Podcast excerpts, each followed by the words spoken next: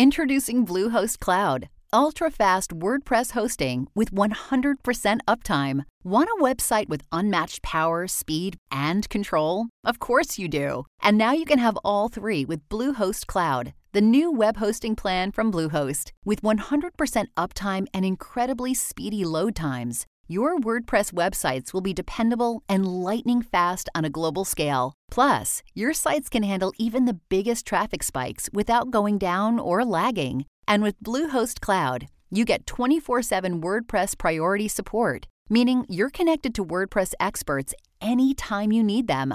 Not to mention, you automatically get daily backups and world class security. So, what are you waiting for? Get Bluehost Cloud today by visiting Bluehost.com. That's Bluehost.com.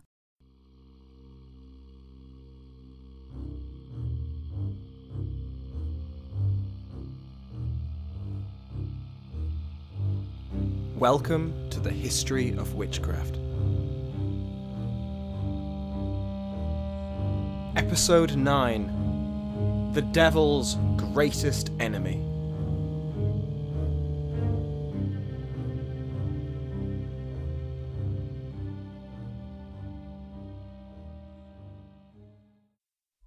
Agnes Thompson confessed that the devil, being then at North Berwick Kirk, attending their coming in the habit or likeness of a man, and seeing that they tarried over long, he at their coming enjoined them all to penance, which was that they should kiss his buttocks in a sign of duty to him.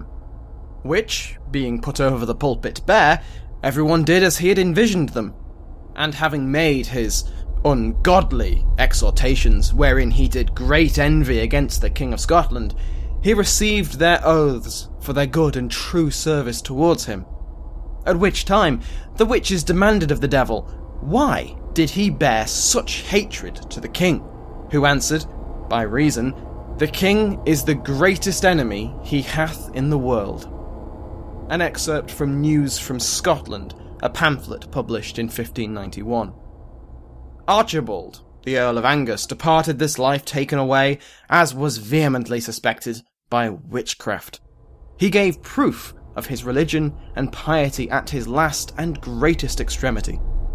For howbeit he was assured that he was bewitched, yet refused he all help by witches, but referred the event to God. It was constantly reported that his body pined and melted away with sweats, and in the meantime the witches were turning his picture in wax before a fire. David Calderwood.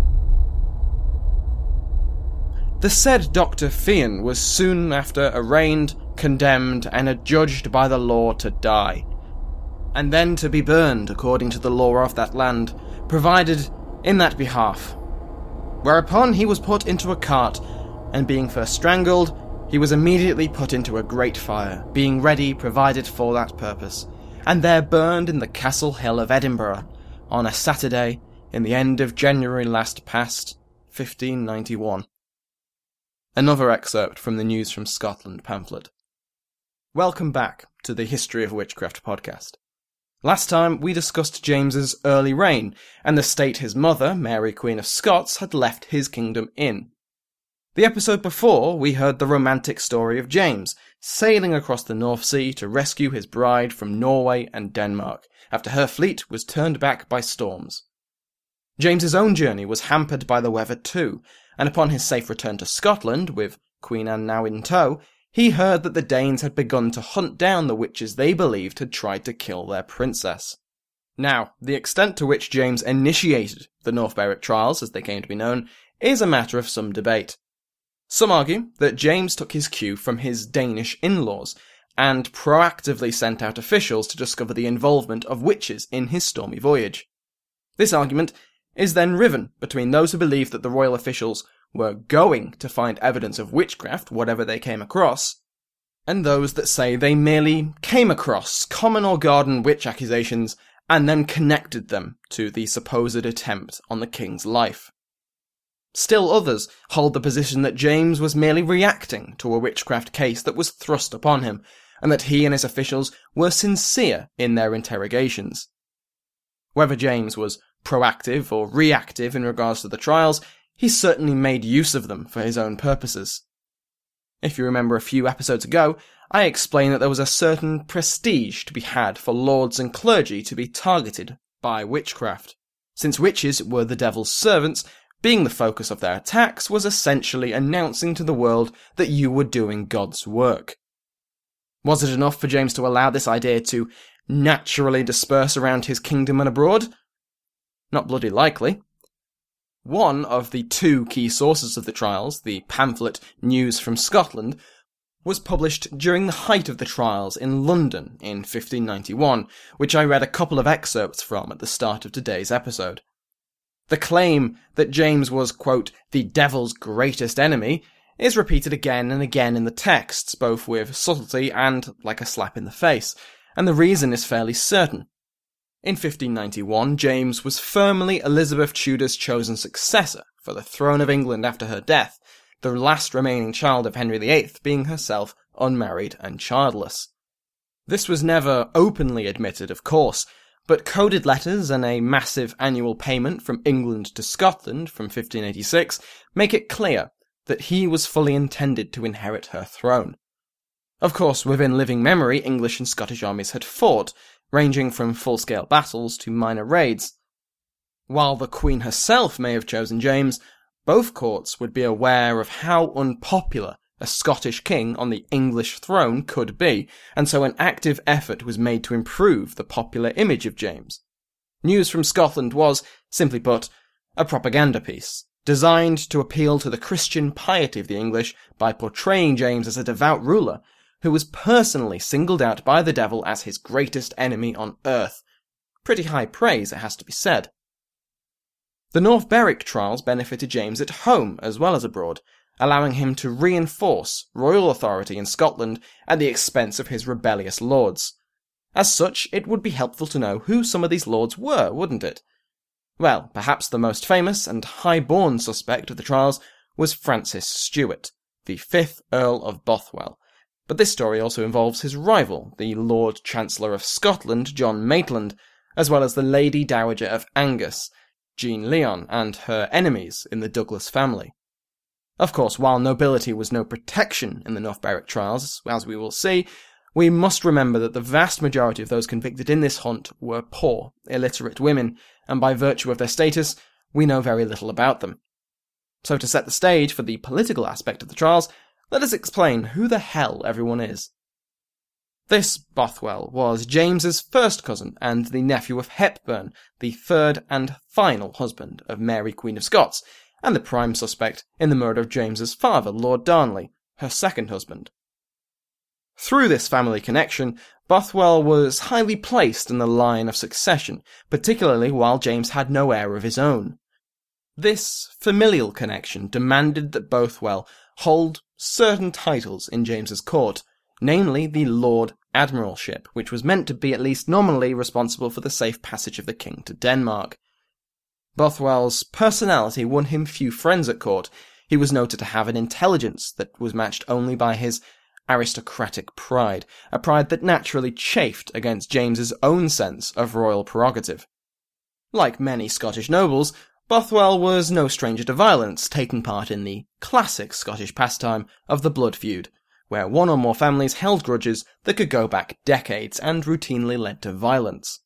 There is one case in 1584 where Bothwell attacked members of the Hume family due to a feud and killed three of them, with particular attention paid to a man called Davy Hume, who he, quote, hewed all to pieces. Well, I never. What did the Humes ever do to him? Despite this wild temperament, when James left the kingdom for his romantic voyage, who did he leave his government in the hands of? Bothwell. And to be fair, he acquitted himself fairly well. He faced some opposition from the Kirk, the Scottish Church, due to his wanton butchery, and at one point he had to kneel in front of a congregation and be berated by the bishop for his sins. Still, he largely avoided killing anyone, which is a good start. We will return to Bothwell later in the episode. Another character we should know about is Jean Lyon, a noblewoman with an unfortunate marriage record. Jean was born in the 1550s or 60s, although we're not sure of an exact date. Her first marriage was in 1583 to Robert Douglas, who gave her a son who would grow to be the future 7th Earl of Morton. Robert was sadly lost at sea two years later, and so Jean married Archibald Douglas in 1588. Yes, this is the same family. Archibald was the eighth Earl of Angus and had himself been married twice, although no children were born from these unions. Similarly to Robert, Archibald died within a year of his marriage to Jean, who was pregnant with his child. Jean's third marriage went slightly better, marrying outside of the Douglas family, presumably wanting a change, to Alexander Lindsay, the future Lord Spinney, or Spiny. I'm not entirely sure of the pronunciation, but I'm going to go with Spiny because it's funnier. Spiny was one of James's favourites for a time, accompanying the king to Denmark, and this relationship with the king will come into play later when, spoilers, Jean is implicated in using witchcraft to murder her husbands. Why would she be accused of such? I hear you incredulously shouting at your speakers, we, of course, cannot be sure, but it may have something to do with Jean holding a significant portion of her second husband's wealth due to being pregnant with his child upon his death. This wealth would only be returned to Archibald's heir if Jean died. What was the punishment for witchcraft again? Oh yes, execution. Lovely. Archibald was the eighth Earl of Angus, and he died after a long illness in 1588, his biographer, David Hume, there's an awful lot of Humes today, was the first to suggest that he had been killed through witchcraft, which will come up later. Having no living sons, as Jean was still only pregnant, the title of Angus passed to William Douglas, a distant relative. William was the great grandson of the fifth Earl of Angus, but who now gained a sizable territory, although not without quite a bit of effort. Since his claim was so distant, he had challengers for the title, none more important than, oh, say, King James VI of Scotland. James argued that he had the stronger claim, as his claim was from the 6th Earl of Angus, much closer chronologically, but the Court of Session, a body made up of seven lords, seven bishops, and the Lord Chancellor, rejected the king's claim on the grounds that his claim was through the female line, while William's was through the male. James essentially went, Fine, he can have it, but he needs to pay me for it, so William then owed James 40,000 marks in compensation. Importantly, though, Jean and her new husband, Lord Spiny, had backed the king's claim, and William was not best pleased at all. This woman held a portion of his rightful inheritance, and tried to stop him getting the rest of it by toadying up to the king. And don't think there was any familial familiarity here. In early modern Scotland, if you remarried into another family after death or divorce, you lost any link to your former in-laws. No favours, no Christmas cards, nothing. For William, Jean was now an outsider who had affronted him personally and who had stolen what was rightfully his. So these are the key noble players in this unfolding drama, but of course these are but a fraction of the people involved in some way with the North Berwick witch trials. The trials themselves, as recounted in news from Scotland, began with the arrest of Gillis Duncan, before I go any further, I should say that there are far too many spellings of names for people involved in this trial. I've done my best to choose the most commonly recorded ones, but in some cases I'm at a loss. There are two people that I'm more or less convinced are actually the same, but we'll deal with that when we get there. Anyway, Gillis Duncan was a servant in the town of Tranent, about nine miles to the east of Edinburgh. At some point in 1590, Duncan had begun to exhibit miraculous healing powers and often disappeared at night, and her master, David Seaton, asked her about these developments. Well, wouldn't you know it, Duncan kept mum, and Seaton, who was the deputy bailiff of Tranent, had the girl arrested and tortured. The specific method used was the pillywinks, a Scottish term for thumbscrews, as well as, quote, binding or wrenching the head with a cord of rope, which most likely involved the witch's bridle, a particularly painful device. For the squeamish, I suggest skipping forward about 30 seconds. I'll give you some time. Still here?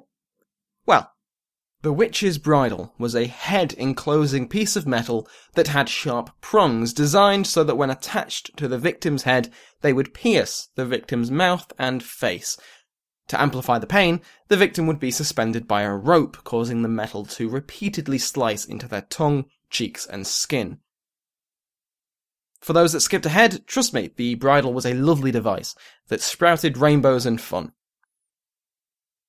So, after repeated sessions of this torture, Duncan still did not confess a single thing, and it was almost looking like Seaton had arrested and mutilated his servant for no reason. But then what a surprise! The devil's mark was found on her neck. Remember the devil's mark? That it could be literally anything and a determined prosecutor could make it work? Well, at this point, Duncan confessed to everything put to her and explained what she had done on the devil's orders and how she had used witchcraft to enact his infernal will. Duncan was then asked to name her accomplices, and she sung like a canary. A canary tortured to the point of exhaustion, that is. The list of accomplices included Agnes Simpson, Agnes Thompson, Barbara Napier, and Euphemie Macalzean, and what is particularly interesting about those last two names is their relatively high status.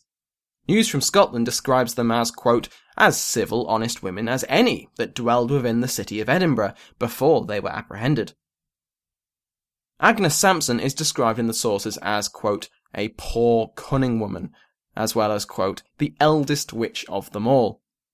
Upon her arrest, after being denounced by Duncan, she was taken to Holyrood to see the king and his court.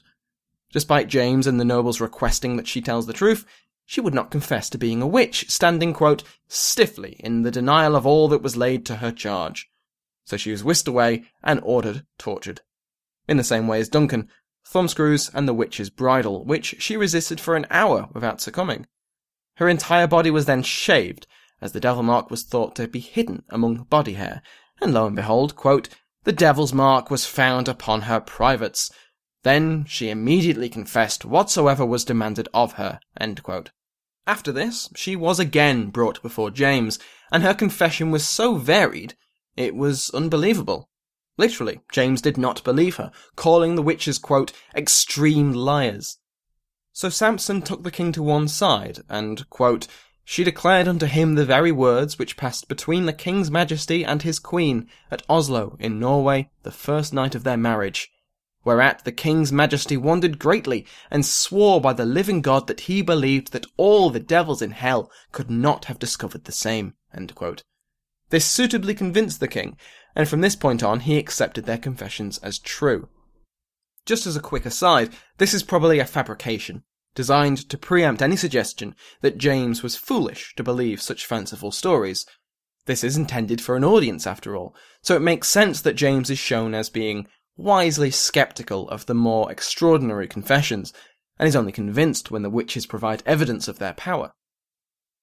Next, Agnes Thompson was brought before the king.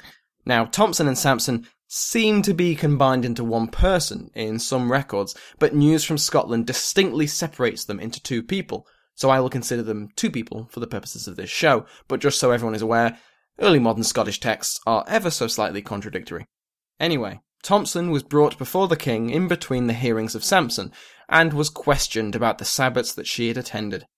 Duly confessing, Thompson refers to All Hallown Ewan, or All Hallows Eve, or Halloween, as the date of a great meeting of 200 witches who had sailed across the sea in sieves to a church in North Berwick. More on Halloween in a future episode. The first quote at the beginning of today's episode is from her testimony of this meeting, where James is declared to be the greatest enemy of the devil. Thompson went on to describe one of her attempts to kill the king.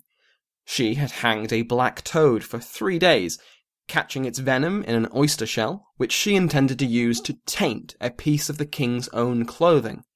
This would bewitch the king to death, and putting him, quote, to such extraordinary pains as if he had been lying upon sharp thorns and ends of needles. But she had been unable to get hold of any of the king's clothes, her old friend John Kers, one of the king's attendants, being unwilling to help her. Her second attempt to kill the king involved creating the storms on his journey to Denmark, from news from Scotland. Moreover, she confessed that at the time when His Majesty was in Denmark, she, being accompanied with the parties before specially named, took a cat and christened it, and afterward bound to each part of the cat the chiefest parts of a dead man, and several joints of his body, and that on the following night the following cat was conveyed into the midst of the sea by all of these witches sailing in their riddles or cities as is foresaid, and so left the said cat right before the town of Leith in Scotland. This done, there did arise such a tempest in the sea, as greater hath not been seen. Which tempest was the cause of the perishing of a boat or vessel coming out of the town of Burntisland to the town of Leith, wherein was sundry jewels and rich gifts, which should have been presented to the now Queen of Scotland at her Majesty's coming to Leith. Again, it is confessed that the said christened cat was the cause that the King's Majesty's ship, at his coming forth of Denmark, had a contrary wind to the rest of his ships, then being in his company. Which thing was most strange and true, as the King's Majesty acknowledged. For when the rest of the ships had a fair and good wind, then was the wind contrary, and altogether against his Majesty. And further the said witch declared that his Majesty had never come safely from the sea, if his faith had not prevailed above their intentions. Again, there is another boast of just how pious James Stuart is. No one is more pious than him. Barbara Napier was directly accused of causing the death of the 8th Earl of Angus, Jean Lyon's second husband, by witchcraft. He had wasted away from, quote, so strange a disease as the physician knew not how to cure or remedy. We will spend more time with Napier later on when we discuss Jean Lyon's narrow escape but for now, just know that Napier had links to both Jean Lyon and the Earl Bothwell. And so we turn to Dr. John Fian, who we haven't really covered yet, but is quite important to the North Berwick trials.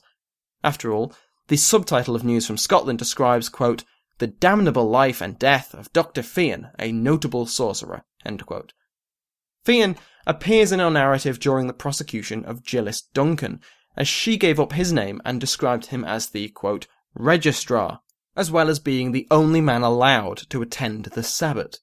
After being arrested, he was subjected to the witch's bridle, although this apparently did not make him confess.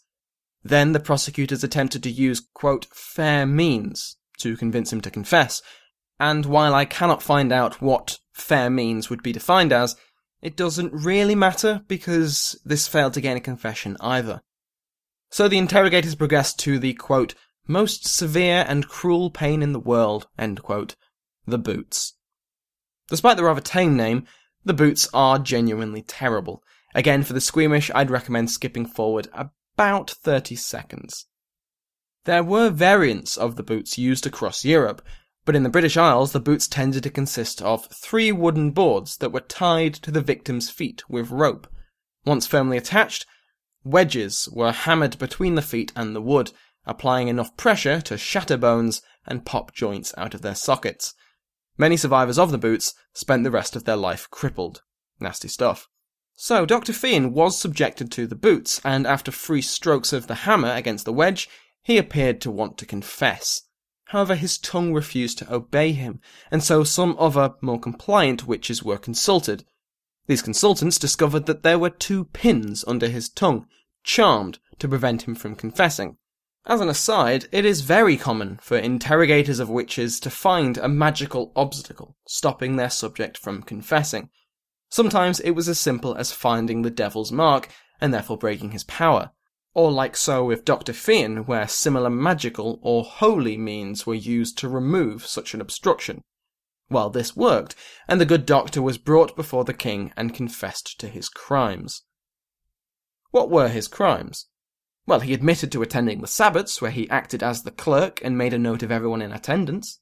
He also confessed to driving a romantic rival insane through his witchcraft.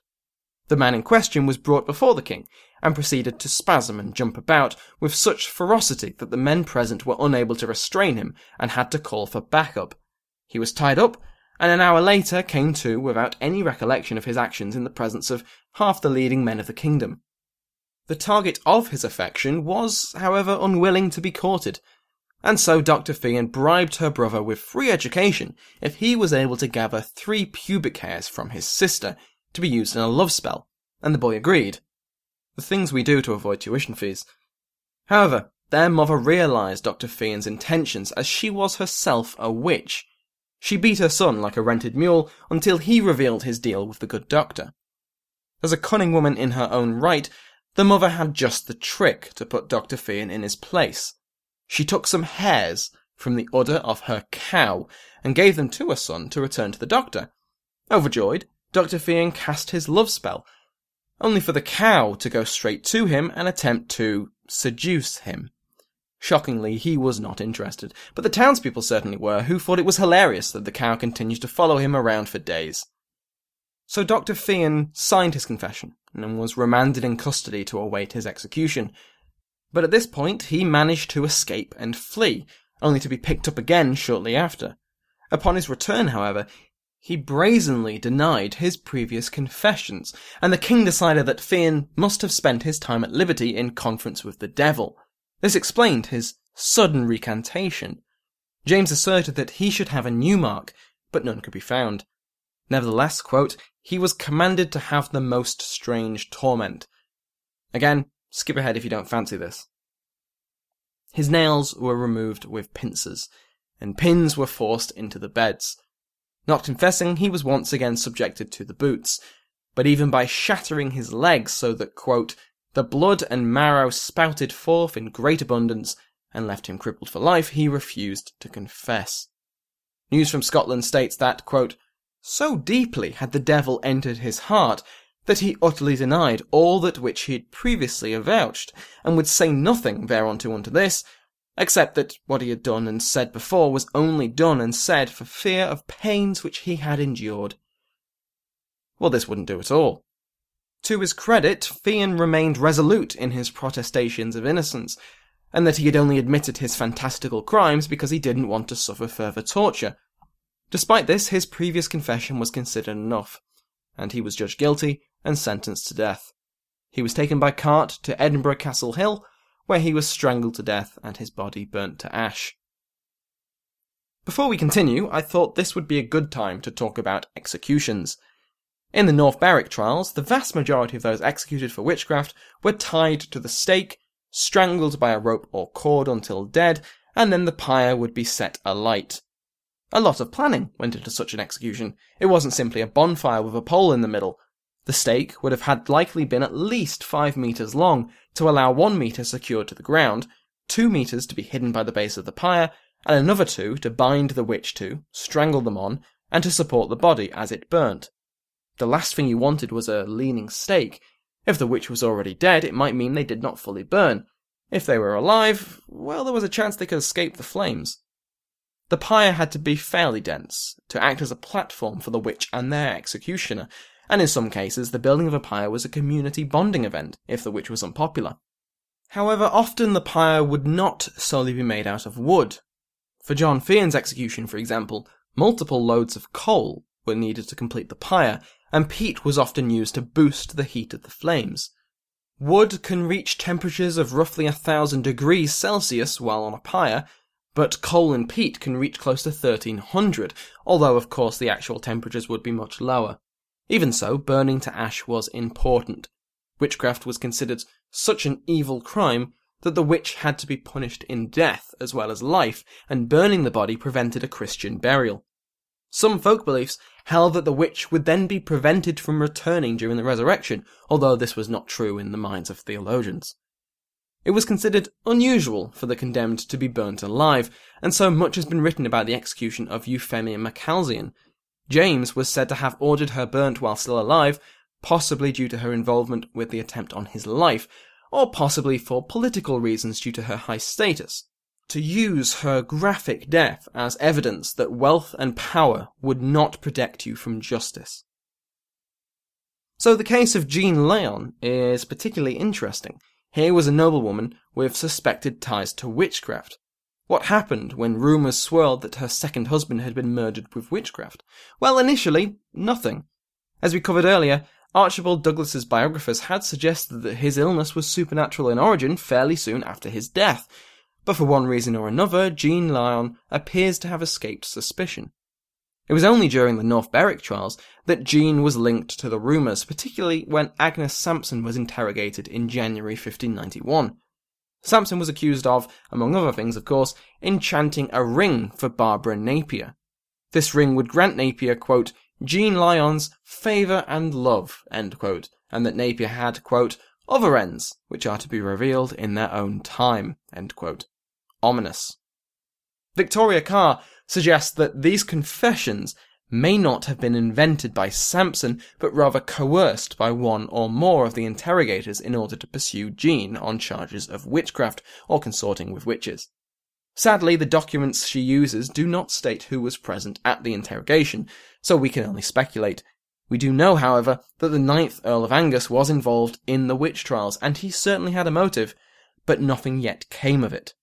During another interrogation, this time of a woman called Janet Kennedy, Sampson is directly accused of causing the death of Archibald. Quote, Agnes Sampson, who was summer night betwixt the midsummer and Lammas, had a long small picture of wax in her hand, black hued, which was devised for the Earl of Angus's destruction, and put in a basin full of water, and made to grow weak, and so to melt away. By this time, the death of the eighth Earl of Angus was assumed to be caused by witchcraft, and Barbara Napier was found guilty of conspiring to kill the Earl.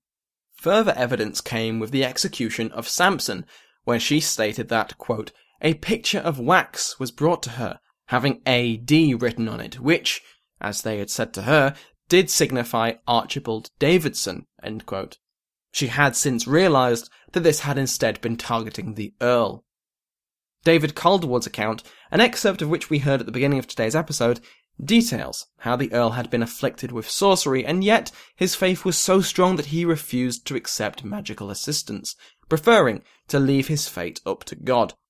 Importantly for our purposes, another account details the name of the potential magical assistant, one Richard Graham, who we will see again soon. The Earl Bothwell, himself accused of witchcraft at this point, had given a version of events that had Jean Lyon request that he send Richard Graham to help her husband, and indicates that this had happened multiple times. Consulting with witches was, of course, just as terrible a crime as being one, and so this was a serious state of affairs for Jean. Multiple confessed witches and a suspected nobleman had implicated her in one way or another with the magical death of her husband. As shown with the executions of Napier and Macalzean, and the treatment of Bothwell, wealth and status was no obstacle to the stake. But Jean managed to survive the trials, and many of her accusers dying of natural causes in 1609. How did she successfully avoid the stake? Carr makes a convincing case. While James had promised her husband, Lord Spynie, that he would protect Jean from the charges, this seems unlikely. James had shown time and again that he abhorred witchcraft, and worse still, if Jean had plotted her husband's death, she would be guilty of petty treason, in addition to murder and witchcraft. A second possibility is that, as the trials progressed and became to focus more and more upon the threat to the king's life, everything else became much less important, and Jean's suspected mariticide would have fallen by the wayside. I find these reasons unlikely too. Archibald Douglas was not some no-name peasant, he was a powerful lord, and the Douglases were highly influential. If ordinary men and women could be ruthlessly convicted, why would the magical murder of a noble not receive even greater attention? True, Napier had been found guilty of the crime and executed, but the suspected involvement of his wife would surely have been a matter worth pursuing. For that reason, I agree with Carr's proposal that the main proponent of Jean's sorceress links was the ninth Earl of Angus, William Douglas, who died on the 1st of July 1591, roughly the same time that Jean's involvement in the death of her husband was quietly dropped. Granted, the trials had passed their peak at this time, but the coincidence is convincing. So Jean Lyon survived direct accusations that she had murdered her husband with witchcraft during one of the worst witch panics ever seen in the British Isles, in the reign of Scotland's most witch-fearing monarch. That is itself an achievement. And so now we turn to Bothwell. Francis Stuart, the man who would be king, or wouldn't be, or wanted to be, depends on who you ask. When James went to Denmark, Bothwell was trusted enough to be given the keys to the kingdom, and yet just a few short years later he would be exiled, after having led a rebellion against his king, his lands forfeit, his wealth seized, and doomed to die in exile in poverty in Naples in 1612. So what happened to cause the downfall of such a powerful figure? I'll give you a hint. It's in the title of this podcast. That's right. He wrote a history book, and James didn't like what he wrote. Of course not. Bothwell was accused of plotting the death of the king through witchcraft, either making a deal with the devil himself, or through intermediaries, like Agnes Sampson. Whether he was guilty of this, or just getting on the wrong side of James and his Lord Chancellor, John Maitland, I will leave up to you, gentle listeners. Imagine. It's a cold, windy January day in the year 1591. Agnes Sampson was being tortured with thumbscrews in a damp, dark dungeon in Edinburgh and having a horrible time of it. Her interrogators demanded to know who her accomplices were in her blasphemous crimes. They tighten the screws as far as they can, and poor Agnes only repeats the names she had already given. Her interrogators, tiring of her stubbornness, threatened to put her in the bridle and leave her hanging for a week, and Agnes, struck by the fear of returning to such a device, blurts out between her sobs one name, one title Bothwell. Her interrogators step back in shock, in horror, that a man of such high status and renown could have been involved with such a heinous crime.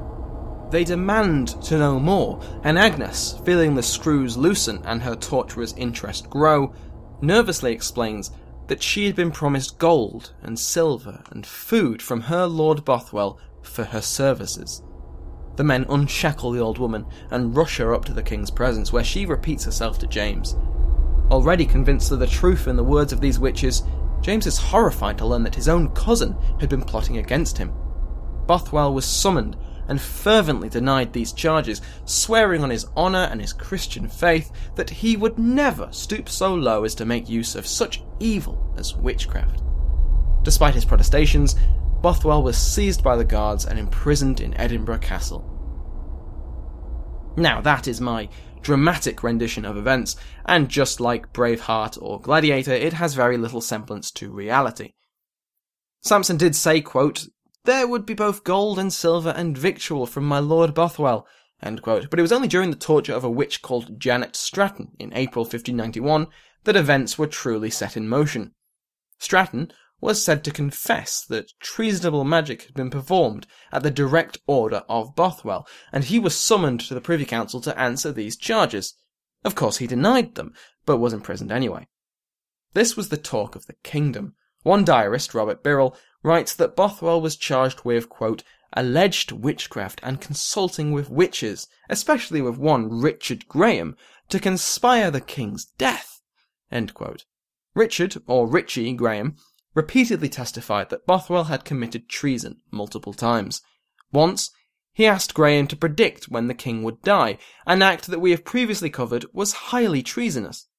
Elizabeth got into some hot water with her sister, Queen Mary, after she was told the Queen's horoscope, and similarly to Elizabeth, Bothwell had a significant political interest in the answer. He had a strong claim on the throne, and had a good chance of gaining the crown if his cousin croaked before producing an heir.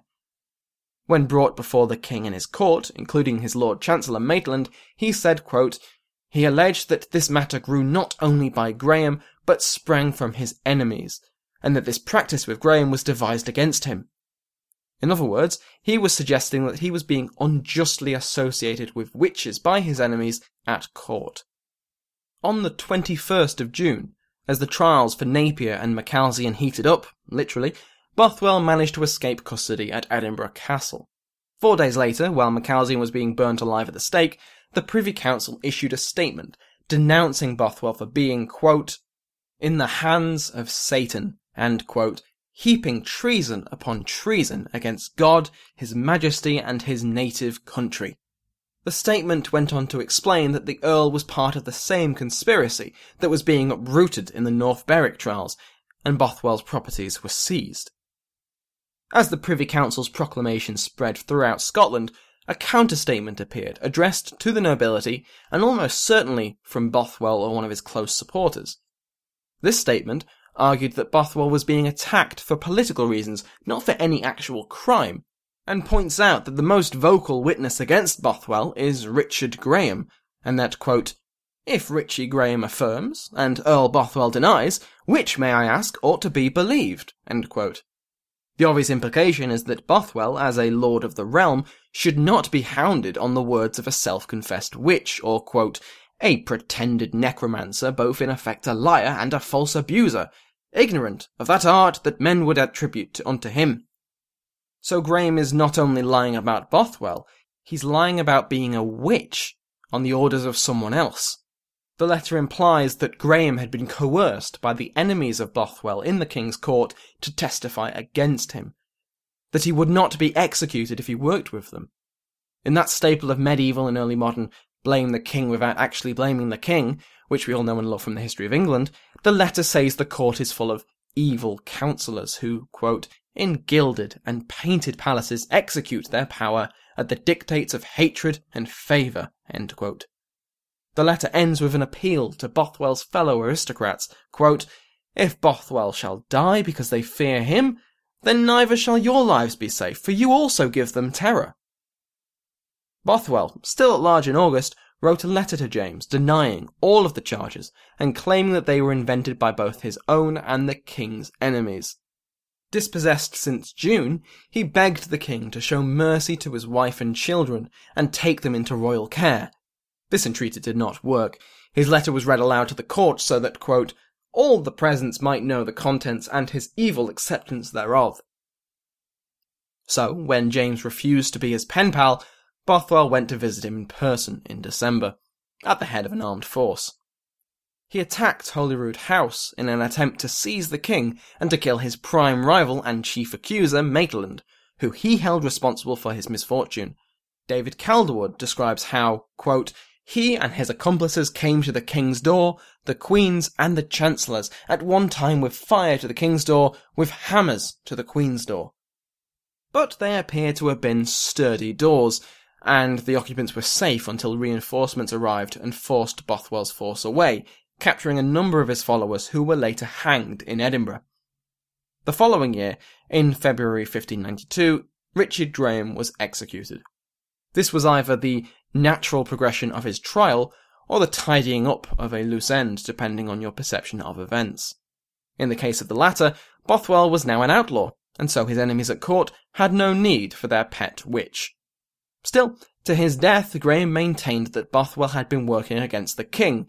You could choose to believe that this was in fact the case and he was trying to absolve himself before his death, or that he was still being manipulated, either by promising clemency at the last minute or by supporting his family after his death. In either case, Graham was strangled on Castle Hill and his body burnt at the stake. For his part, Bothwell was still a threat, he attacked Falkland Palace in June with an army of 400 men while James and Queen Anne were in residence, but was forced away. A year later, in July 1593, he finally staged a successful coup, capturing the king through the treachery of members of James's court. In a fine act of theatre, Bothwell marched up to the king with his sword unsheathed, only to drop to one knee and, quote, offering his sword in surrender and loudly calling for the king's pardon. Among his demands, for make no mistake, they were demands, not requests, was the return of his estates and a fair trial on the charges of witchcraft. The trial date was set, and the plotters arranged for their actions, and their previous actions to be condoned after the fact. Bothwell now found himself in a bit of a dilemma. He effectively had two options either kill the king, or eventually to yield power back to him. Killing the king had significantly worse ramifications, so he was content to have his name cleared in a trial and hope that he could weather James's anger in one of his newly returned castles. In August, the trial went ahead, and surprise, surprise, Bothwell was acquitted. But Bothwell had overplayed his hand. By enacting his coup, he had convinced many of his peers that he was dangerous, and abandoning Edinburgh after his acquittal and returning power to the king was foolish. Whatever the law said, whatever a court packed with his supporters had decided, he had rebelled against the king, took him captive, and forced him to agree to his terms. This was James Stuart, one of the most vocal proponents of divine right of kings, and you tried to burn down his bedroom door. With Bothwell out of Edinburgh, James's former allies returned, including Maitland, and by September the concessions made by a figurative, and sometimes literal, sword edge were reversed. Bothwell, again dispossessed, fled south to England. James's apparent ally and benefactor. This is another example of Scotland and England's fascinating relationship. Elizabeth had repeatedly pressured James to do something about his Catholic nobles, and James had dithered on the point. So Elizabeth packed Bothwell back across the border with an English force to apply another sort of pressure. Attacking Leith, Bothwell was again defeated, and Elizabeth found herself questioning why she had ever supported him. Doubly so when Bothwell, bereft of Protestant allies, joined forces with the very same Catholic lords that Elizabeth had so hated. In February 1594, Anne gave birth to James's first son, Henry, although he sadly would not live to adulthood. But this did give James the impetus to finally deal with the Catholic lords that had been causing so much trouble. The lords of Huntly, Errol, and our old friend the Earl of Angus. This is the tenth Earl of Angus, William Douglas, the son of the ninth Earl of Angus, also called William Douglas, who hated Jean Lyon with such a passion. These lords had conspired with the Spanish against both James and Elizabeth, had helped Bothwell in the past, and were helping him now. But in March 1595, these lords were defeated, with Huntly and Errol going into exile for just over a year before returning in 1596 and joining Angus in converting to Presbyterianism in 1597. Through a long, meandering chain of events from the North Berwick trials until now, Catholicism had been removed as a political danger to the Protestant rulers of Scotland. For Bothwell, well, there was no generous pardon for him. He was already supposedly a Presbyterian, and yet had fought against his king on the side of the treasonous Catholics. He was excommunicated by the Kirk as early as 1595. His lands were distributed among more loyal families, and his brother, Hercules Stuart, which is an amazing name, was hanged. Bothwell was forced into exile in April of the same year, travelling around Europe before eventually settling in the Italian states, where he had a reputation for suspected necromancy, proving that some rumours you just can't get away from. He died in 1612 in abject poverty, while James had acceded to the throne of England and had many years left. So there you have it. The North Berwick trials I've seen casualty estimates as high as 70 for this trial, and it is certainly one of the few times that Britain suffered such a panic. James had begun the trials while his kingdom was ravaged by uncertainty over his reign, the succession of the crown, and sectarian violence. With the exile of Bothwell and the return to the fold of the Catholic lords, something resembling peace had returned to Scotland just in time for James to move south to his new home in London. The North Berwick trials are fascinating, both for the way they stand out in British history, mostly empty of mass panics of the kind seen in Central Europe, as well as how they were used in courtly intrigues to attack personal enemies. Next week, we will cover the rest of James's reign, how he succeeded Elizabeth to the throne of England, and how he migrated his personal beliefs, both in the divine right of kings and in witchcraft, to English law and society. Thank you for listening to this episode of The History of Witchcraft. If you've enjoyed the episode, please consider leaving me a positive review on iTunes, Stitcher, or whichever podcast app you use. You can visit the website at thehistoryofwitchcraft.co.uk, where you will find my contact details if you have any questions. The show also has a Facebook page and a Twitter feed if you want to keep up to date. The intro and outro music have been provided by Sounds Like an Earful. Thank you again for listening.